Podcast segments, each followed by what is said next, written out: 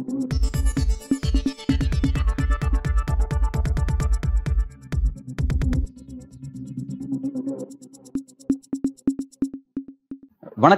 இது news focus Tamil.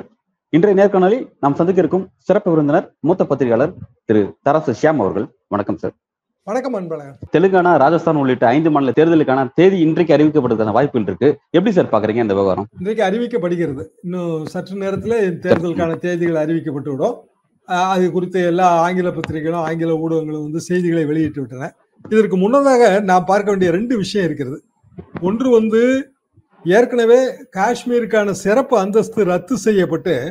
அதிலே வந்து ஒரு மூன்று வகை- மூன்று யூனியன் பிரதேசங்களாக அது பிரிக்கப்பட்டது காஷ்மீருக்கு இன்னமும் தேர்தல் நடக்கவில்லை. ஆனால் வந்து கார்கிலுக்கு வந்து தேர்தல் நடந்தது அதாவது லடாக் பகுதி கார்கில் என்பது லடாக் பகுதியை. உள்ளடக்கிய ஆமா லடாக் தன்னாட்சி மலை கவுன்சில் இப்படிதான் நாம் அதை சொல்ல வேண்டும். லடாக் என்று சொல்லிடலாம் அல்லது கார்கில் என்று சொல்லலாம். இந்த கார்கில் வந்து பிஜேபிக்கு ரொம்ப முக்கியமானது. ஏனென்றால் வாஜ்பாய் ஆட்சி காலத்திலே கார்கில் போர் கதாநாயகனாகத்தான் அவர் திகழ்ந்தார். தொண்ணூத்தி ஒன்பதிலே பாகிஸ்தான் ஆக்கிரமிப்பு படைகள் வந்து காஷ்மீர் லடாக் பகுதியில் குறிப்பாக கார்கில் பகுதியில் புகுந்து ஒரு பெரிய போர் மூண்டது. தொண்ணூத்தி ஒன்பது வாஜ்பாய் அரசு காபந்து அரசு. ஒரு வருட ஆட்சிக்கு பிறகு அதிமுக மாற்றி ஓட்டு போட்டதால் பிற காரணங்களால அந்த அரசு கவிழ்ந்தது. காபந்து அரசாக இருக்கும்போது இந்த போர் மூண்டது. பெரிய அளவுக்கான வெற்றி வந்து இந்திய படைகளுக்கு கிடைத்தன. எனவே வாஜ்பாய்க்கு வந்து ஒரு பெரிய பெயர் அதில் கார்கில் போர் கதாநாயகனாக. தொண்ணூத்தி ஒன்பது மக்களவை தேர்தலிலே பாரதிய ஜனதா வெற்றி பெற்றதற்கு அது ஒரு முக்கிய காரணமாகவும் அமைந்தது. ரெண்டாயிரத்தி நான்கு வரைக்கும் அந்த ஆட்சி தொடர்ந்தது. அப்படியான ஒரு ப- பிரதேசத்திலே வந்து தேர்தல் நடப்பதால் அது ரொம்ப நாட்டின் கவனத்தை ரொம்ப ஈர்த்திருந்தது. அதாவது ரெண்டாயிரத்தி பத்தொன்பதாம் ஆண்டு அரசியல் சட்டத்தின் முன்னூத்தி எழுபதாவது பிரிவு நீக்கப்பட்டது. ஜம்மு காஷ்மீரில் இருந்த லடாக் வந்து தனி யூனியன் பிரதேசமாக உருவாக்கப்பட்டது. அதில் முப்பது பேர் கொண்ட லடாக் மலை மேம்பாட்டு கவுன்சில். நான்காம் தேதி தேர்தல் நடந்தது. நான்கு பேர் நியமன உறுப்பினர்கள் மீதி வந்து எலெக்டட் உறுப்பினர்கள். இதுல வந்து காங்கிரஸும் தேசிய மாநாட்டு கூட்டணி அதாவது நேஷனல் கான்ஃபரன்ஸ் அத அந்த காலத்துல ஷேக் அப்துல்லா காலத்திலிருந்து வருவது. அவரது மகனார் ப- அப்துல்லா காலத்திலே நான் இங்கு அவர் பேசிய கூட்டங்களில் எல்லாம் நானும் கலந்து கொண்டிருக்கிறேன். இப்போது வந்து அந்த அவர்களும் காங்கிரஸும் முன்பின்னாக இருந்தார்கள். ஆனால் அந்த முன்னூத்தி எழுபதாவது பிரிவு ரத்து செய்யப்பட்டதில் இரண்டு கட்சிகளும் ஒரே கருத்தை கொண்டன. இதுல வந்து பிரச்சாரமே என்ன நடந்தது என்றால் காஷ்மீருக்கு முன்னூத்தி எழுபதாவது பிரிவின்படி அந்த தனி அந்தஸ்தை ரத்து செய்தது தவறு. மீண்டும் தனி அந்தஸ்து தரப்பட வேண்டும்.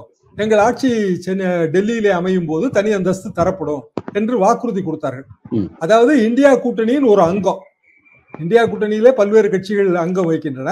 காஷ்மீர் பகுதியில காங்கிரஸும் நேஷனல் கான்ஃபரன்ஸும் இந்தியா கூட்டணியின் ஒரு அங்கம். இதை நாம் முக்கியமாக கவனிக்க வேண்டும். பாரதிய ஜனதா வலுவான கட்சியாகத்தான் அங்கு இருந்தது. ஏற்கனவே நான் கூறியபடி கார்கில் போர் வெற்றிக்கு காரணமே பாரதிய ஜனதா தான் எனவே வந்து இங்கு பெரிய நாங்கள் பெரிய அளவுக்கு முன்னேற்றம் கொண்டு வந்திருக்கிறோம் வளர்ச்சி கொண்டு வந்திருக்கிறோம்.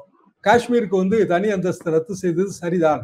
அப்படி ர- தனி அந்தஸ்து ரத்து செய்து மூணு யூனியன் பிரதேசங்களாக மாற்றும் போது யூனியன் பிரதேசங்களுக்கான நிதி ஒதுக்கீடு மிகவும் அதிகம். உதாரணமாக நமது பாண்டிச்சேரி யூனியன் பிரதேசம். நீங்கள் பாண்டிச்சேரிக்கு போனீர்கள் என்றால் எல்லா பொருட்களுமே கொஞ்சம் விலை மலிவாகத்தான் இருக்கும். அதுதான் அந்த டாக்ஸேஷன் ஸ்ட்ரக்சர் அது போக டெல்லியிலிருந்து இருந்து வருகிற ஏராளமான பணம். இப்போ இதையெல்லாம் வைத்து தான் இந்த பிரச்சாரம் நடந்தது. ஆனால் வந்து இருபத்தாறு எலெக்டட் ரெப்ரஸன்டேட்டிவ் நான்கு பேர் நியமன உறுப்பினர். இந்த இருபத்தாறில் வந்து தேசிய மாநாட்டு கட்சி பனிரெண்டு இடங்களை பிடித்திருக்கிறது. காங்கிரஸ் கட்சி பத்து இடங்களை பிடித்திருக்கிறது. பாரதிய ஜனதா வெறும் ரெண்டு இடம். சுயேட்சைகளும் ரெண்டு இடம். அதாவது சுயேட்சைகளும் பாரதிய ஜனதாவும் ஒன்று என்று ஆகிவிட்டது கற்றுக்கொள்ள வேண்டிய பாடம் என்னவென்றால் இந்தியா கூட்டணியும் காங்கிரஸ் சேர்ந்து எங்கெல்லாம் ஒரே ஒரு வேட்பாளரை நிறுத்தினார்களோ அங்கெல்லாம் பாரதிய ஜனதா தோற்று இருக்கிறது அதே நேரத்தில் ரெண்டு பேரும் தனித்தனியாக போட்டியிட்ட இடங்களில் பாரதிய ஜனதா வென்று இருக்கிறது எல்லா இடங்களிலுமே இவர்கள் சேர்ந்து போட்டிட்டு இருந்தால் பாரதிய ஜனதாவுக்கும் அந்த ரெண்டு இடம் கிடைத்திருக்காது. சுயேட்சைகளுக்கு ரெண்டு இடம் கிடைத்திருக்காது.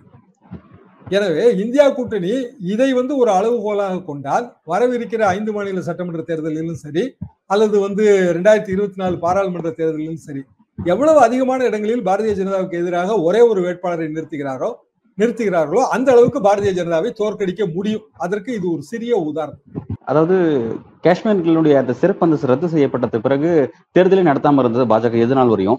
அஹ் ரொம்ப தாமதத்துக்கு பிறகு தான் இப்பதான் வந்து அந்த தேர்தல் லடாக் பகுதியான தேர்தல் இப்பதான் நடத்திருக்கு பட் இந்த தேர்தல் நடத்துறதுக்கு முன்னாடி கணிச்சிருப்பாங்களே இதுக்கான வாய் வெற்றி வாய்ப்பு நமக்கு இருக்கும். இப்ப நம்ம அதனால தேர்தல் நம்ம நடத்தும் அப்படின்ற இடத்துக்கு தான் அவங்க நகர்ந்து வந்திருக்காங்க. பட் இவ்வளவு இவ்வளவு திட்டமிட்டும் பாஜக இந்த தோற்கிறதுக்கான காரணம் எப்படி இருக்குன்னு பாக்குறேன் மக்கள் வந்து பாரதிய ஜனதா ஆட்சியை வெறுக்கிறார்கள் என்றுதான் நான் நினைக்கிறேன். காரணம் லடாக் பகுதியிலே வந்து பெரிய அளவுக்கு ஒரு இஸ்லாமிய கான்சென்ட்ரேஷன்லாம் கிடையாது. காஷ்மீர் பகுதியிலே இஸ்லாமிய ஓட்டு வங்கி அதிகம். லடாக் பகுதியிலே வந்து பாரதிய ஜனதா ஓட்டு வங்கியும் அதிகம்தான். காங்கிரஸ் ஓட்டு வங்கியும் பாரதிய ஜனதாவுக்கு குறைவு தான் சற்றேற குறைய குறைவு. காரணம் வந்து இடங்களை பார்த்தாலே தெரியும். தேசிய ஜனநாயக இந்தியா கூட்டணியில நேஷனல் கான்ஃபரன்ஸ் தேசிய நேஷனல் கான்ஃபரன்ஸ் கட்சிக்கு அதிகமான இடங்கள் ஒதுக்கப்பட்டிருக்கின்றன. காங்கிரசுக்கு குறைவான இடங்கள் தான் ஒதுக்கப்பட்டிருக்கின்றன. அந்த இடங்களிலேயே அவர்கள் வெற்றி பெற்றிருக்கிறார்கள். அதாவது லடாக் பகுதியிலே வளர்ச்சி என்பதை மட்டும் முன்னிறுத்தி பாரதிய ஜனதா பிரச்சாரம் செய்தது. ஆனால் அந்த வளர்ச்சி என்பதே ஒரு முகமூடிதான். மதவாதத்தின் ஒரு முகமூடியாகத்தான் வளர்ச்சி கோஷம் வைக்கப்படுகிறது. மற்றபடி இது மதவாதம் தான் என்கிற உணர்வு வந்து லடாக் பகுதியில் இருக்கிற இந்துக்களுக்கு இருந்திருக்கிறது. இல்லையேல் இந்து ஓட்டு வங்கி அங்கு பாரதிய ஜனதாவை காப்பாற்றி இருக்க வேண்டும் அல்லவா? நான் ஏற்கனவே சொன்னபடி லடாக் பகுதியின் சரித்திரம் என்னவென்றால் கார்கில் அங்கு இருப்பதுதான். கார்கில் உங்களுக்கு மறந்திருக்காது. ஆயிரத்தி தொள்ளாயிரத்தி தொண்ணூத்தி ஒன்பதுல தான் போர். மிகப்பெரிய அளவுக்கான ஒரு போர். இங்க வரைக்கும் நான் அன்றைக்கு திருச்சி போயிருக்கும் போது திருச்சியின் ஒரு முக்கிய சாலையிலே மேஜர் சரவணன் கார்கில் போரிலே உயிர் நீத்த நமது தமிழ்நாட்டை சேர்ந்த ஒரு மேஜர். அவருக்கு நினைவு சின்னம் எழுப்பியிருந்தார்கள். எனக்கு ரொம்ப மகிழ்ச்சியா கூட இருந்தது பார்க்கும்போது. நினைவு சின்னம் எழுப்பி மிக அருமையான முறையில் பராமரித்து அவரது படத்தையும் வைத்து அந்த அளவுக்கு கார்கில் போர் வந்து இந்தியா முழுவதும் வந்து ஒரு பெரிய தாக்கத்தை ஏற்படுத்தியிருக்கு. பெரிய அளவுக்கான தாக்கத்தை ஏற்படுத்தி இருந்தது அந்த பகுதியிலே பாரதிய ஜனதா தோற்று இருக்கிறது என்பது ரொம்ப முக்கியமாக நாம் பார்க்க வேண்டும். இப்ப அந்த லடாக்ல தோல்வி அப்படிங்கிறது வரக்கூடிய ஐந்து மாநில தேர்தலில் பாஜக எதிரொலிக்குன்னு பார்க்கலாமா? கண்டிப்பாக. அதாவது மீண்டும் அந்த ஒற்றை வேட்பாளர் நிறுத்தப்பட வேண்டும். அதாவது நீங்கள் ஏற்கனவே சொன்னபடி மிசோராம் சத்தீஸ்கர் மத்திய பிரதேசம் ராஜஸ்தான் தெலுங்கானா மொத்தம் வந்து ஐந்து மாநிலம். இல்லை மிசோரம் ரொம்ப சின்ன மாநிலம். ஒரே ஒரு எம்பி தொகுதி தான் அங்கு. இந்த மிசோரம்ல முப்பது பேர் கொண்ட ஒரு சின்ன சட்டசபை. ஏற்கனவே இருக்கிற கட்சியும் வந்து மிசோரம் நேஷனல் ஃப்ரண்ட் அதாவது உள்ளூர் கட்சி தான். அதை விடுத்து பார்க்கும்போது மீதி நான்கு மாநிலங்கள் ரொம்ப முக்கியம். சத்தீஸ்கர்ல ஒரு பதினோரு எம்பி இருக்கு. மத்திய பிரதேசத்துல ஒரு 29 எம்பி ராஜஸ்தான் இருபத்தி ஐந்து எம்பி தெலுங்கானா பதினேழு எம்பி இதுல ஏற்கனவே ரெண்டு இடத்துல காங்கிரஸ் ஆட்சியில இருக்கு. அதாவது ராஜஸ்தான்லயும் ஆட்சியில் இருக்கு சத்தீஸ்கர்லயும் ஆட்சியில் இருக்கு. அதாவது முப்பத்தாறு எம்பி தொகுதிகள் கொண்ட ரெண்டு மாநிலங்கள்ல காங்கிரஸ் ஆட்சியில் இருக்கு. இருபத்தி ஒன்பது தொகுதிகள் கொண்ட மத்திய பிரதேசத்துல பிஜேபி ஆட்சியில் இருக்கு. பதினேழு தொகுதிகள் கொண்ட தெலுங்கானால தெலுங்கானா ராஷ்டிரிய சமிதி பிஆர்எஸ்ன்னு இப்போ பெயர் மாத்திருக்காங்க சந்திரசேகர ராவ் கட்சி அது ஆட்சியில் இருக்கு. அப்போ இந்த ஐந்து மாநில தேர்தலில் இயல்பாகவே வந்து காங்கிரஸ் கட்சிக்கும் அதுல வந்து முக்கியத்துவம் இருக்கு. ஏன்னா ரெண்டு மாநிலத்தில் அவங்க ஆட்சியில் இருக்காங்க. ஆன்டி இன்குமென்சி இருக்கும். அவங்களுக்கு எதிரான உணர்வு இருக்கும். பிஜேபிக்கும் மத்திய பிரதேஷ் முக்கியம். காரணம் மத்திய பிரதேஷ் தான் வந்து இந்து ஓட்டு வங்கி. தொண்ணூத்தி ஏழு தொண்ணூத்தெட்டு சதவீதம் இந்துக்கள் தான் அந்த மாநிலத்துல. உதாரணமாக இந்தியா கூட்டணியோட ஒரு கூட்டம் போபால்ல நடக்கிறதா பிளான் பண்ணாங்க. மத்திய பிரதேசோட தலைநகர். அப்பதான் தமிழ்நாட்டுல சனாதன சர்ச்சை வந்துச்சு. சனாதன சர்ச்சை வந்த உடனே பெரிய அளவுக்கு அதை எடுத்து பாரதிய ஜனதா பிரச்சாரம் செய்தது. அதை ஒட்டி மத்திய பிரதேசத்தில் இருக்கிற போபால் கூட்டத்தை தற்காலிகமா ஒத்தி போட்டாங்க. ஏன்னா அந்த கூட்டத்துல அது எதிரொலிச்சிடக்கூடாது. சட்டமன்ற தேர்தலுக்கு பாதிப்பு ஏற்பட்டுரும் என்பதால் அந்த அது கூட்டம் ஒத்தி போடப்பட்டது. அந்த அளவுக்கு அது ஒரு சென்சிட்டிவான ஒரு பகுதி. அப்போ இந்த ஐந்து மாநில தேர்தலில் எது எதிரொலிக்கும் என்றால் ஒன்று பாரதிய ஜனதாவுக்கு எதிராக ஒரே ஒரு வேட்பாளரை நிறுத்தக்கூடிய வாய்ப்பு. ஏற்கனவே இப்ப ஆம் ஆத்மி பார்ட்டி மத்திய பிரதேசத்துல கேண்டிடேட் கொஞ்சம் பேரை போட்டிருக்காங்க. அவர்களுக்கு அவங்களும் வளர்ந்துருக்காங்க. ஓரளவுக்கு ஒரு ஐந்து பர்சன்ட் ஏழு பர்சன்ட் ஓட்டு வாங்குற அளவுக்கு வளர்ந்துருக்காங்க அது ஒரு தேசிய கட்சியா மாறிடுச்சு. அப்போ எல்லாரையும் அரவணைக்க வேண்டிய கட்டாயத்துல காங்கிரஸ் இருக்கு. ஏன்னா காரணம் இங்க வந்து காங்கிரஸ் கட்சி தான் பெரிய அளவுக்கு இருக்கு. அப்போ காங்கிரஸ் கட்சி சில விட்டு கொடுத்தல்கள் சில அனுசரிப்புகளை செய்ய வேண்டும் என்பதைத்தான் லடாக் க- தேர்தல் உணர்த்துகிறது. அந்த விட்டு கொடுப்பு அனுசரிப்பு செய்யாததால் நான்கு தொகுதிகள் அங்கு பறி போயிருக்கின்றன. முப்பதுக்கு நாலு இல்லையா? முப்பதுக்கு நாலு ரொம்ப இம்பார்ட்டன்டான ஒரு பெர்சன்டேஜ் ஆயிருது இல்லையா? கிட்டத்தட்ட பத்துக்கு மேல பன்னிரெண்டு சதவீதம் ஒரு தொகுதிகள் வந்து பறி போயிருக்கின்றன. எனவே இந்த அனுசரிப்புகளை செய்ய வேண்டிய ஒரு பெரிய கடமை யாருக்கு இருக்கிறது என்றால் காங்கிரஸ் கட்சிக்கு இருக்கிறது. அதை செய்யும் என்று நான் எதிர்பார்க்கிறேன். அது போக நான் முக்கியமாக பார்க்க வேண்டியது எது என்றால் மக்களின் அந்த பெர்ஸ்பெக்டிவ் அதாவது ஒரு தேர்தல் என்று வரும்போது பிஜேபி தான் ஜெயிக்குங்க. நீங்க பொதுவா என்னோட நண்பர்கள் வட இந்திய நண்பர்கள்ட்ட நான் பேசிட்டு இருக்கும்போது அதெல்லாம் இல்லைங்க மோடி எல்லாம் தாண்டி இவங்க ஜெயிக்க முடியாதுங்க. கண்டிப்பா பிஜேபி தான் ஜெயிக்கும். ஏன்னா அந்த பெர்செப்ஷன் அவங்களுக்கு வந்திருக்கு. காரணம் வந்து அது அவங்களோட பிரச்சார பலம்.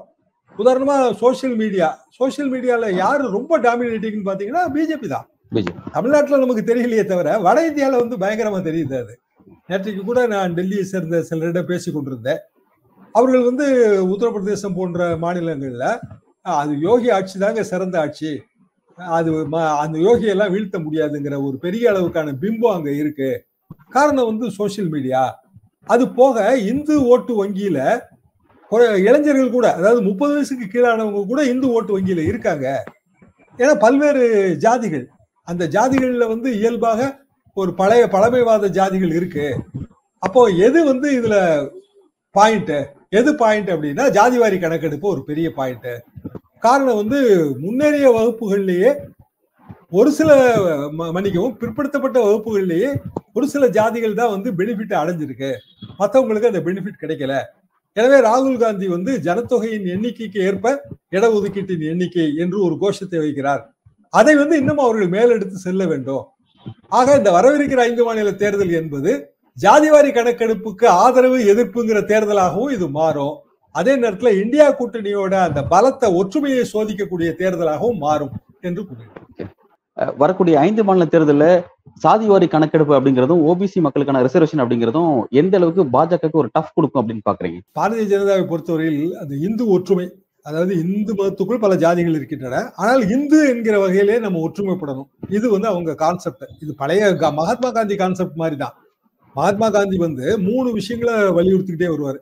ஒண்ணு வந்து ஹிந்து யூனிட்டி இந்து யூனிட்ல அவர் என்ன சொல்றாருன்னா எல்லா ஜாதிகளும் வந்து ஒன்றா ஒன்றா இருக்கணுங்கிறது. ரெண்டாவது இந்து முஸ்லீம் யூனிட்டி. அவர் என்ன சொல்றாருன்னா இந்துக்களும் முஸ்லீம்களும் ஒன்றா இருக்கணுங்கிறது. மூணாவது பெரிஃபரல் யூனிட்டி அதாவது இந்துக்கள் முஸ்லீம்கள் அல்லாத பிற ஜாதிகள் இந்தியாவில் நிறைய இருக்கு. அவர்களும் ஒற்றுமையாக இருக்கணுங்கிறது. இந்த பிற்படுத்தப்பட்டோர்னு வரும்போது பெரிஃபரல் ஜாதிகள்ல இருந்து வராங்க. இப்போ உதாரணமா முக்கிய ஒரு இந்துக்களாகவும் இல்லாம முஸ்லீம்களாகவும் இல்லாம இருக்கிற ஜாதிகள் பார்சிகள் சீக்கியர்கள் புத்திஸ்ட் இவங்க எல்லாருமே வந்து இயல்பாக ஜெயின் ஜெய் ஜெயினர்கள் சமணர்கள். இவங்க எல்லாருமே இந்துக்கள் கிடையாது.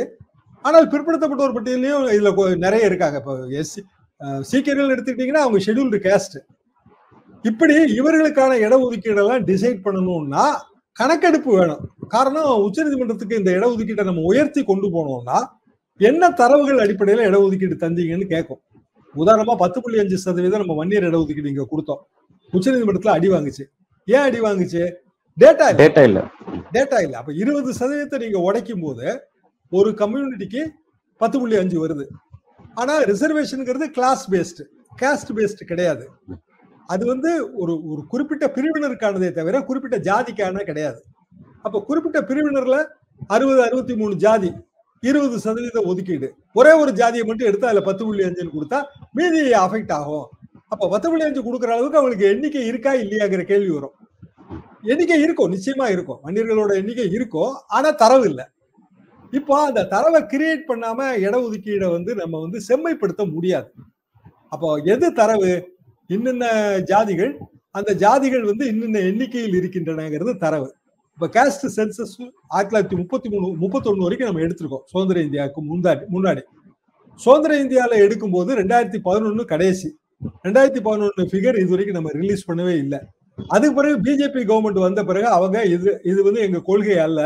ஜாதிவாரி கணக்கெடுப்பு நாங்க எடுக்க மாட்டோம்னு சொல்றாங்க. என்ன காரணம்னா அந்த இந்து ஓட்டு வங்கி பாதிக்கப்படும். மகாத்மா காந்தி உருவாக்கி வைத்த இந்து மத ஒற்றுமை ஓட்டு வங்கிய பிஜேபி வெறும் இந்து மத ஓட்டு வங்கியா மாத்திருச்சு. குறிப்பா இந்த சென்ட்ரல் பார்ட் ஆஃப் இந்தியா இப்ப நம்ம இதுல இந்த ஐந்து மாநில தேர்தல்ல வர்ற மூணு மாநிலம் அதுக்குள்ள இருக்கு. அப்போ இயல்பாகவே வந்து பாரதிய ஜனதா கேஸ்ட் பேஸ்டு சர்வேக்கோ இல்ல கேஸ்ட் பேஸ்டு சென்சஸுக்கோ எதிர்பார்த்தா இருக்கும். சென்சஸ்னா இந்தியா முழுவதுக்கும் மத்திய அரசாங்கம் நடத்துவது. சர்வேனா அது ஆக்சுவலா கேஸ்ட் பேஸ்ட் நம்ம சொன்னாலும் அது சோசியோ பொலிட்டிக்கல் எக்கனாமிக் சர்வே தான் அது. பொருளாதார சர்வே மாதிரி தான் வருது. அப்போ இந்தியா முழுவதுக்கும் எடுக்கணுங்கிறது தான் நம்மளோட கொள்கையா இருக்க முடியும். மாநிலங்கள் எடுத்தாலே அதுல பல சந்தேகங்கள் கிளப்பப்படும். இப்போ கர்நாடகால எடுத்தாச்சுங்க. எடுத்தே வந்து ஒரு பத்து வருஷம் இருக்கும். எட்டு வருஷம் இருக்கும். இது வரைக்கும் ரிலீஸே பண்ணல பிஜேபி வந்துருச்சு காங்கிரஸும் வந்துருச்சு. இது வரைக்கும் ரிலீஸே பண்ணல. என்னன்னா அங்க இருக்கிற ஒகலிகாசும் லிங்காயத்தும் பவர்ஃபுல் கம்யூனிட்டி அவங்க அதை எதுக்குறாங்க? ஏன்னா அவங்களோட எண்ணிக்கை குறைவா இருக்கும்னு அவங்களுக்கு ஒரு எண்ணம் வருது. சர்வேல அவங்களோட எண்ணிக்கை சர்வேயோட சில பகுதிகளை லீக் பண்ணிட்டாங்க. லீக் பண்ண பகுதியை பார்த்தா ஒகலிகாசுக்கும் லிங்காயத்துக்குமான எண்ணிக்கை அவர்கள் சொல்கிற அளவு இல்லை. இப்படி வந்து இதுல ஒரு பெரிய ஒரு சிக்கல் இருக்கு உள் சிக்கல் இருக்கு. எனவே இந்த ஐந்து மாநில தேர்தல் பிரச்சாரத்தோட ஒரு அடிநாதமாக இது அமையும் நான் நினைக்கிறேன். மிசோராம்ல இது வந்து பெரிய அளவுக்கு பிரச்சனை ஒரு பெரிய இம்பாக்டை கிரியேட் பண்ணாது. காரணம் வந்து அது மலைவாழ் மக்களுக்கான ஒரு மாநிலம். ஆனால் பிற மாநிலங்களில் இது ஒரு பெரிய இம்பாக்டை கிரியேட் பண்ணும். தெலுங்கானால முக்கியமா கிரியேட் பண்ணும்னு நான் நினைக்கிறேன். ஷர்மிளா வந்து அங்க காங்கிரஸ் கூட்டணிக்கு ரொம்ப முயற்சி செய்தார்கள். அதாவது ஜெ ஆந்திர பிரதேச மாநில முதல்வர் ஜெகனோட தங்கை. காங்கிரஸ் இன்னமும் செவி சாய்க்காம இருக்கு தங்கச்சி. செவி சாய்க்காம இருக்கு. அவர்களும் இதே பாயிண்ட தான் பேசுறாங்க. காஸ்ட் பேஸ்டு சென்சஸ் பாயிண்ட் தான் பேசுறாங்க. இப்போ ஒருவேளை காங்கிரஸ் கட்சி அவர்களோட பேச்சுவார்த்தை நடத்தி அவர்களை சேர்க்கலாம். அதாவது சின்ன சின்ன ஓட்டு வங்கியை கூட விட்டுறாம எல்லாத்தையும் ஒற்றுமைப்படுத்தி பாரதிய ஜனதாவுக்கு எதிராக சிங்கிள் கேண்டிடேட் நிறுத்தக்கூடிய அளவுக்கு களத்தை தயார் செய்தால் இந்தியா கூட்டணிக்கான வெற்றி என்பது உறுதி என்பது எனது கருத்து. அதைத்தான் வந்து லடாக் வந்து அது ஒரு சிறிய பனிப்பாறையின் சிறிய முனை தான் பெரிய உதாரணம்னு நம்ம அதை சொல்ல முடியாது. அகில இந்தியாவுக்கான உதாரணம்னு.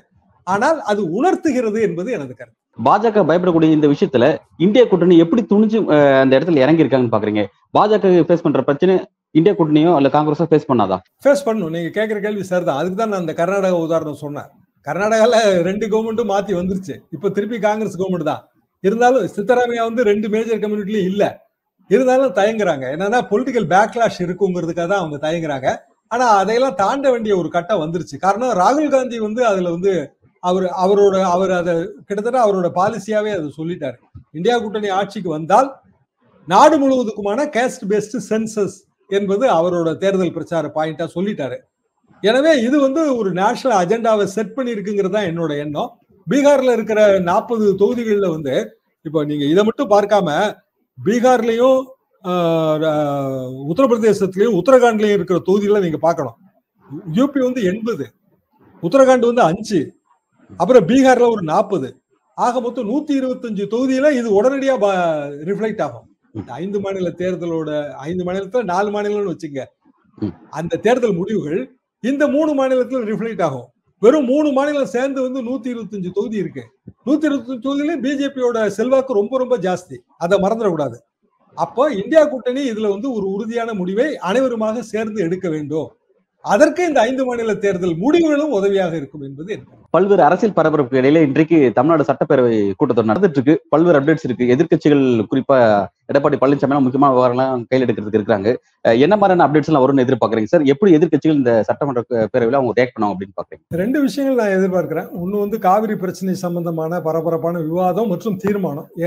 அனைத்து அனைத்து கட்சிகளும் சேர்ந்து ஏகமனதான தீர்மானம். பாரதிய ஜனதா வெளிநடப்பு செய்யும் என்பது எனது எண்ணம். ரெண்டாவது வந்து ஜாதிவாரி கணக்கெடுப்பு தேவை என்பதை வலியுறுத்துவார்கள். காரணம் வரிசையாக ஒவ்வொரு மாநிலமாக அந்த காஸ்ட் பேஸ்ட் சர்வே சென்சஸ் என்று சொல்லக்கூடாது. சர்வே நோக்கி போகிறது. அது வந்து வரவிருக்கிற பாராளுமன்ற தேர்தலிலும் நடைபெற இருக்கிற ஐந்து மாநில சட்டமன்ற தேர்தலிலும் அது ஒரு முக்கியமான ஒரு அம்சமாக மாறப்போகிறது. அது ஒரு ஒரு ப்ராபகண்டா பாயிண்ட் ஒரு பிரச்சார நுணுக்கமாக மாறப்போகிறது. எனவே அது பற்றியும் விவாதங்கள் எழுப்பப்படும். பிரதமர் வந்து ஏற்கனவே இந்து கோயில்களை விட்டு இந்து கோயில்கள் ஆக்கிரமிப்பு தமிழ்நாட்டில் மிக அதிகமாக இருக்கிறது. தமிழ்நாட்டில் இருக்கிற அறநிலையத்துறையை பற்றி எல்லாம் வந்து அவர் மிகவும் தாக்கி பேசியிருந்தார் தெலுங்கானா மாநிலத்தில். அதற்கு பதிலடியாக வந்து பல பல விவரங்களை வந்து நேற்றுக்கு வந்து ரிலீஸ் செய்திருக்கிறார். ஒரு வீடியோவே போட்டிருக்கிறார்கள். இந்த வீடியோவிலே என்னென்ன வகையிலே வந்து பாரதிய ஜனதா அறங்காவலர்கள் எந்தெந்த கோவில் சொத்துக்களை எல்லாம் ஆக்கிரமித்து வைத்திருக்கிறார்கள் அதை எப்படி நாங்கள் மீட்டிருக்கிறோம் என்றெல்லாம் கூட அந்த வீடியோவில் இருக்கிறது. அதாவது நேரடியாக பாரதிய ஜனதாவுக்கு பதிலடி மாதிரி அந்த வீடியோ தெரிகிறது. அது குறித்த விவாதமும் வரும் என்றுதான் நான் எதிர்பார்க்கிறேன். பாரதிய ஜனதா அதிமுக அந்த பிளவும் இந்த சட்டமன்ற கூட்டத்தொடரில் எதிரொலிக்கும். காரணம் அதிமுக கருத்துக்களுக்கு மாறாக பாரதிய ஜனதா உறுப்பினர்கள் கருத்துக்களை கூறலாம். மொத்தத்துல சட்டமன்ற கூட்டத்தொடர் பரபரப்பாக இருக்கும். எத்தனை நாள் நடக்க போகிறது என்பது அது நமக்கு தெரியும் போதுதான் இன்னமும் அந்த சுவாரஸ்யம் கூடும்.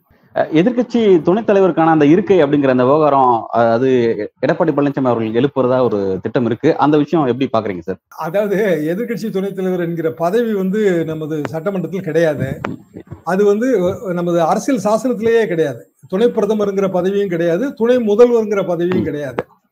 ஆனால் அதை வந்து அவ்வப்போது எழுகிற அரசியல் சூழலுக்கு ஏற்ப பல்வேறு கட்சிகள் அந்த பதவிகளை நிரப்பி வருகின்றன. துணை பிரதமர் என்று தேவிலால் அந்த காலகட்டத்திலேயே தேவிலாலுக்கு அந்த பதவியை கொடுத்தார்கள். ஆனால் அப்படியான ஒரு பதவியே கிடையாது இந்திய சாசனத்தில்.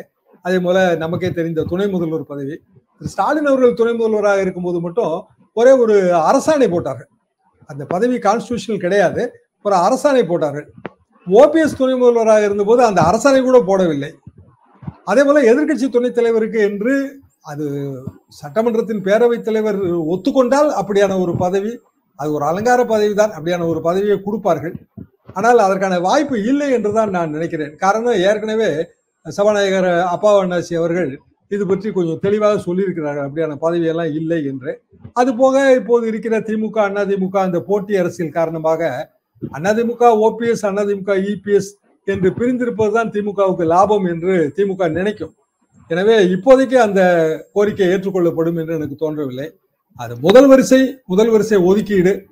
அது ஓபிஎஸ் முன்னாள் முதல்வர் அவருக்கு கண்டிப்பாக முதல் வரிசை உண்டு.